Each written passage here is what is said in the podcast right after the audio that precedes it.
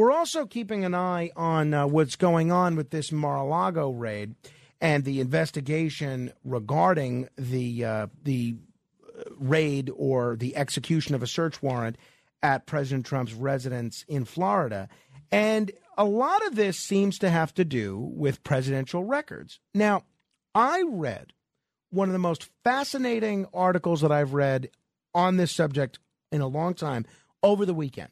And it was written by somebody that spent a great deal of time researching this stuff and studying this stuff, and that's Ronald Shafer.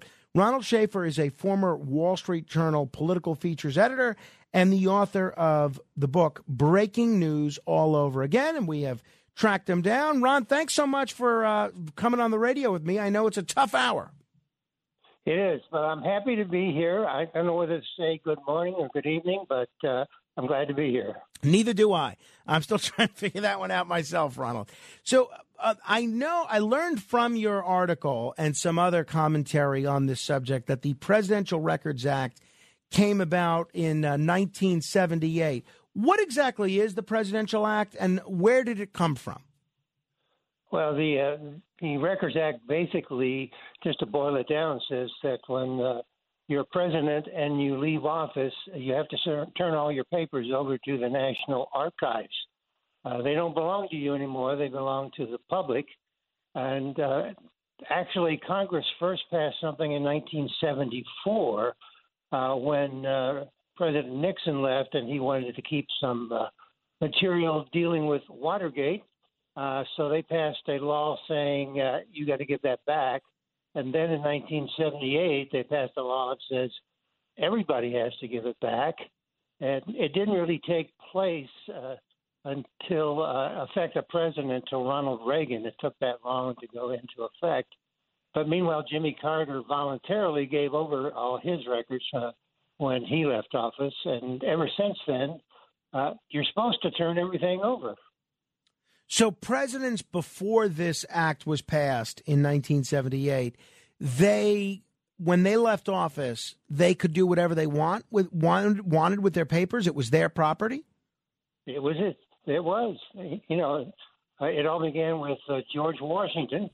Uh, he's our first president. He left in 1797. Uh, when he left, he took his papers with him. And as I wrote in my article, the federal agents never searched Mount Vernon uh, because they belonged to Washington and, and not to the government. And so he was really the first one to, to have to handle uh, former documents. And of course, his were really important since sure. he was the first president. So he was going to build a, a place to store them, but unfortunately, he only lived two more years. Uh, you know, under his medical plan, he had this doctor who liked to bleed people. Mm. So he died in 1799 and he passed them along to a nephew uh, who uh, just happened to be a Supreme Court justice. And this uh, justice, he loaned him to Chief Justice John Marshall, who was writing a biography of George Washington. And Marshall stored it, I don't know where he stored it, but uh, uh, the uh, the justice who lent them wrote later and said they were stored somewhere. They were ex- extensively mutilated by rats and otherwise injured by damp. Mm. Uh, so, right from the get go, the papers were not handled very well. And fortunately, uh, they were saved. And you can actually go online today. Uh, they're in the Library of Congress. And uh, if you want, uh, you know, read George Washington's papers. Well, the ones that the rats didn't get to, I guess. Yeah, well, the rats have theirs, and we got the rest. Fair enough. So, um, this this was done obviously everybody I think is familiar with the Nixon situation where there was a missing missing 18 minutes of uh, an audio um, you know audio having to do with Watergate. But this applies the Presidential Records Act not just to papers like the ones that George Washington had, but to audio recordings that like the ones Nixon had, and I would imagine it applies to electronic records as well. Yeah, all that kind of thing. I mean, of course, back in uh, Washington's day, they they never heard about classified documents. Uh, but it's anything that's uh, public. Now, it doesn't. It's not your your private thing. Something you said on the desk or something like that. You can keep that. but anything that involved the the public office, and uh, uh, and it varied, you know, over the years. I mean, the second president, uh, John Adams, uh, he was a good record keeper, and he gave his stuff to his son, uh, John Quincy Adams, who also became president of the United States, and he kept good records, and they gave them to their heirs, and they kept them in a, a safe somewhere, and then donated them to the Massachusetts Historical Society, and you can read all those today.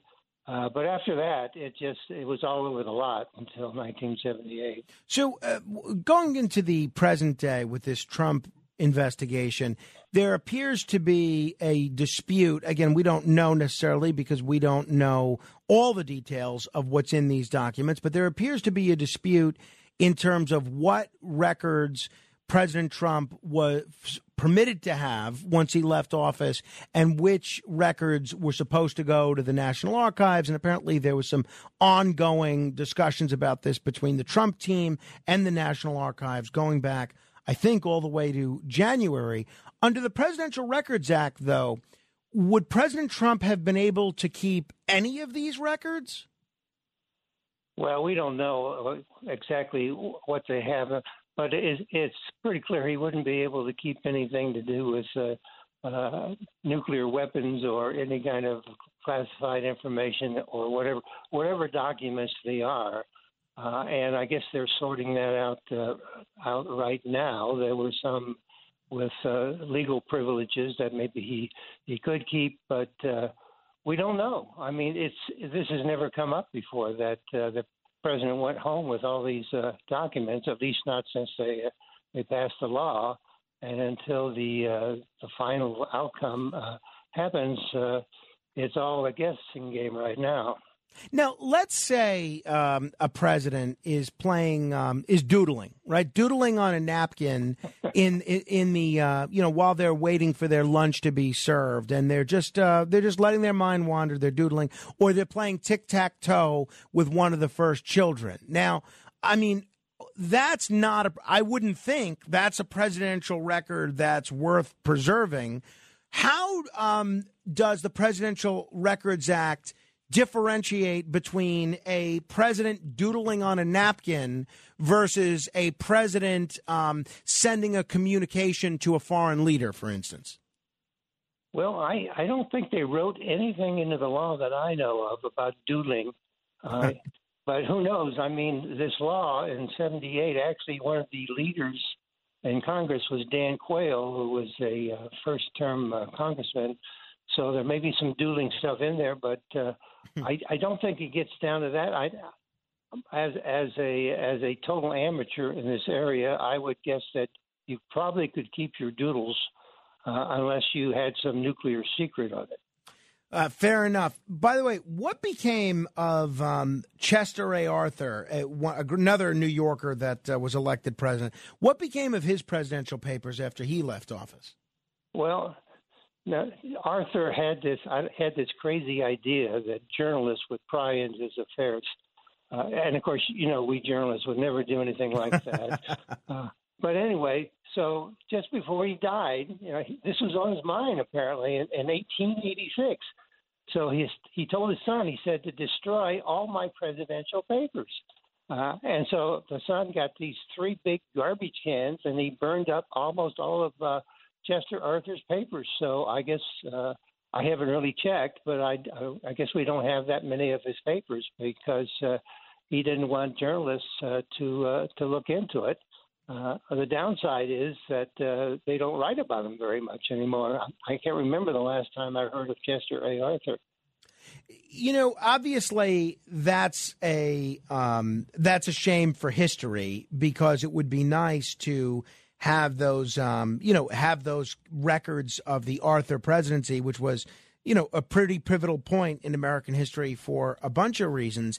But I'm wondering, not that we're going to re, re amend or um, re- revoke the Presidential Records Act, is there something to be said for allowing presidents to make determinations for themselves about what becomes of their their papers. Maybe it could be argued that if there's a lot of correspondence uh, between Chester A. Arthur and his uh, his cabinet, for instance, where they're speaking to one another in writing in very um, in, in very crude terms, maybe it could be argued that there's more of an expectation of frankness if you know that someone after you leave office is not going to be reviewing those writings, whereas someone like John Adams feels comfortable donating these records or that records. Is there something to be said for allowing presidents to make these records their personal property?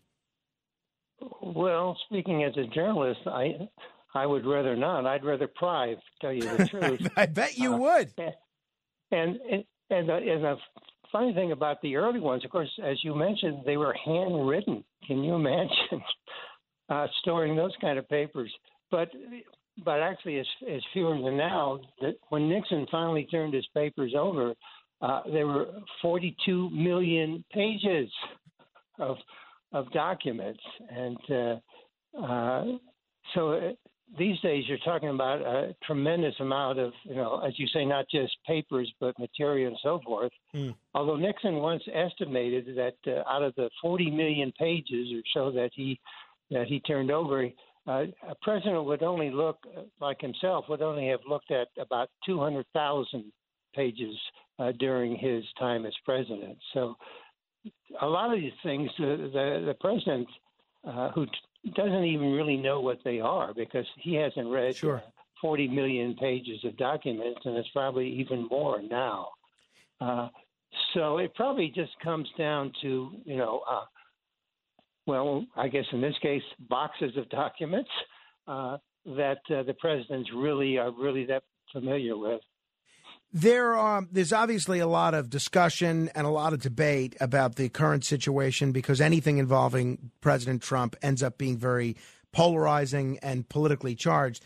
Jonathan Turley is a, a professor at George Washington University Law School. He was talking about the similarities between what what's alleged to, to have been done by the Trump folks and what was done with Hillary Clinton's records previously. Well, uh, uh yeah, I, I, to me those are apples and oranges. Uh, let me let me play for you this uh, this audio of uh, Jonathan Turley, and then sure. I want to I want you to uh, explain how the presidential Re- Presidential Records Act fits in with this. this is Jonathan Turley. All right, we don't have that ready, but uh, but uh, yeah, explain how. Uh, I, have seen him on television. Okay, great. Yeah. So yeah, explain explain the why he might be a little off base. Well, I'm not an I'm not an expert on what happens with uh, Hillary Clinton's tape recordings, uh, but I know they were thoroughly uh, examined and debated during the the election, and all I can say is that the the Trump papers definitely come under the the uh, presidential act. She, of course, was not president, although she wanted to be. Uh, so her her tapes were not uh, covered under this act because this act covers uh, only presidents and uh, vice presidents. So uh, she would not be covered under the Presidential Records Act. Hey, so, much as he would have liked to have been. But the right, the Presidential Records Act absolutely is is operative here. That absolutely plays a role in why President Trump should not have been permitted to store these records as he was storing them. Yeah, no question about it. And uh, normally, this is just this is uh, just sort of a uh, uh regular thing that happens when a president leaves office. It's not really a big deal. Uh, it's just pretty much automatic that it happens. Uh, so this this is you know I write about things now about history, and usually I base it on something that happened before, but except for I guess I guess Nixon would be the president when he he tried to keep some things, uh, which at that time, of course. Um, the law hadn't changed, so who knows? Maybe uh, at that time he was he was okay until they changed the law. Uh, tell me before we let you go, uh, Mr. Shafer. Tell me about your book, "Breaking News All Over Again." What's that about? Well, that's a collection of the articles I write from the Washington Post on the Retropolis column, which is about history. And usually, what happens is just like this: when I see something in the news, uh, I find out well something uh, probably happened like this before, hmm. and sure enough, almost always uh, something has. So I put together about 20 columns. I've got uh, I've got with the vaccines came out. I wrote about Abigail Adams getting all her children uh, vaccinated for smallpox, which was really a big deal then because you actually they gave you smallpox, so you no longer would get it. Uh, and her husband was away in Philadelphia messing with the Declaration of Independence at the time, so she was on her own. And then when Joe Biden campaigned from his basement, well, I wrote about Warren Harding campaigning from his porch in in uh, in uh, Marion, Ohio.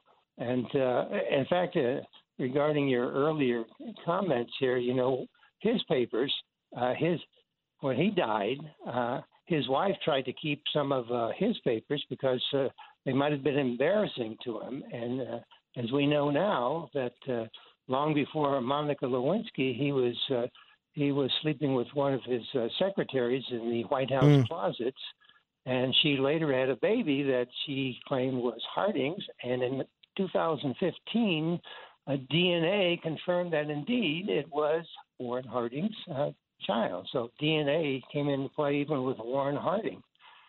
And uh, the, the actually the the uh, article in my book that was the most read article of these columns uh, all over the Washington Post last year was about the vice president who uh, who had an enslaved wife. He actually owned his wife. Which uh, vice president was that?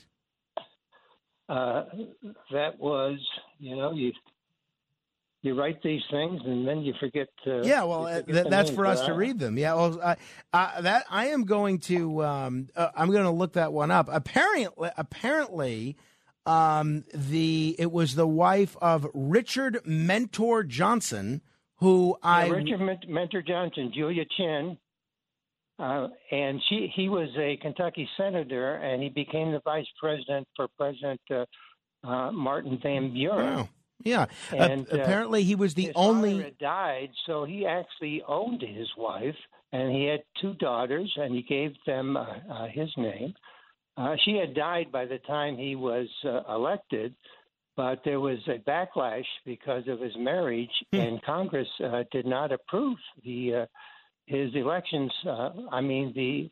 Uh, so finally, uh, he the Senate did approve it, uh, but uh, it remained a controversy even while he was vice president. Yeah, so the that's kind of stories I write. They're the things that happened uh, now, but something happened before. That now that is uh, wild. Apparently, the only vice president elected by the U.S. Senate under the provisions of the Twelfth Amendment as well, which I would have uh, yeah. not known. Uh, well, Ronald Shafer, I want to thank you very much for the time this morning. I hope we could chat again soon.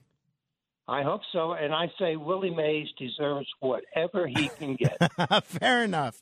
Fair enough. I'm going to link uh, to this piece that's in the Washington Post on uh, my Facebook page if you want to read it. It was uh, really interesting if you're into presidential history or the history of the Presidential Records Act. If you want to read it, you can just go to facebook.com slash Morano fan. That's facebook.com slash M O R A N O fan. Straight ahead. The Other Side of Midnight. midnight.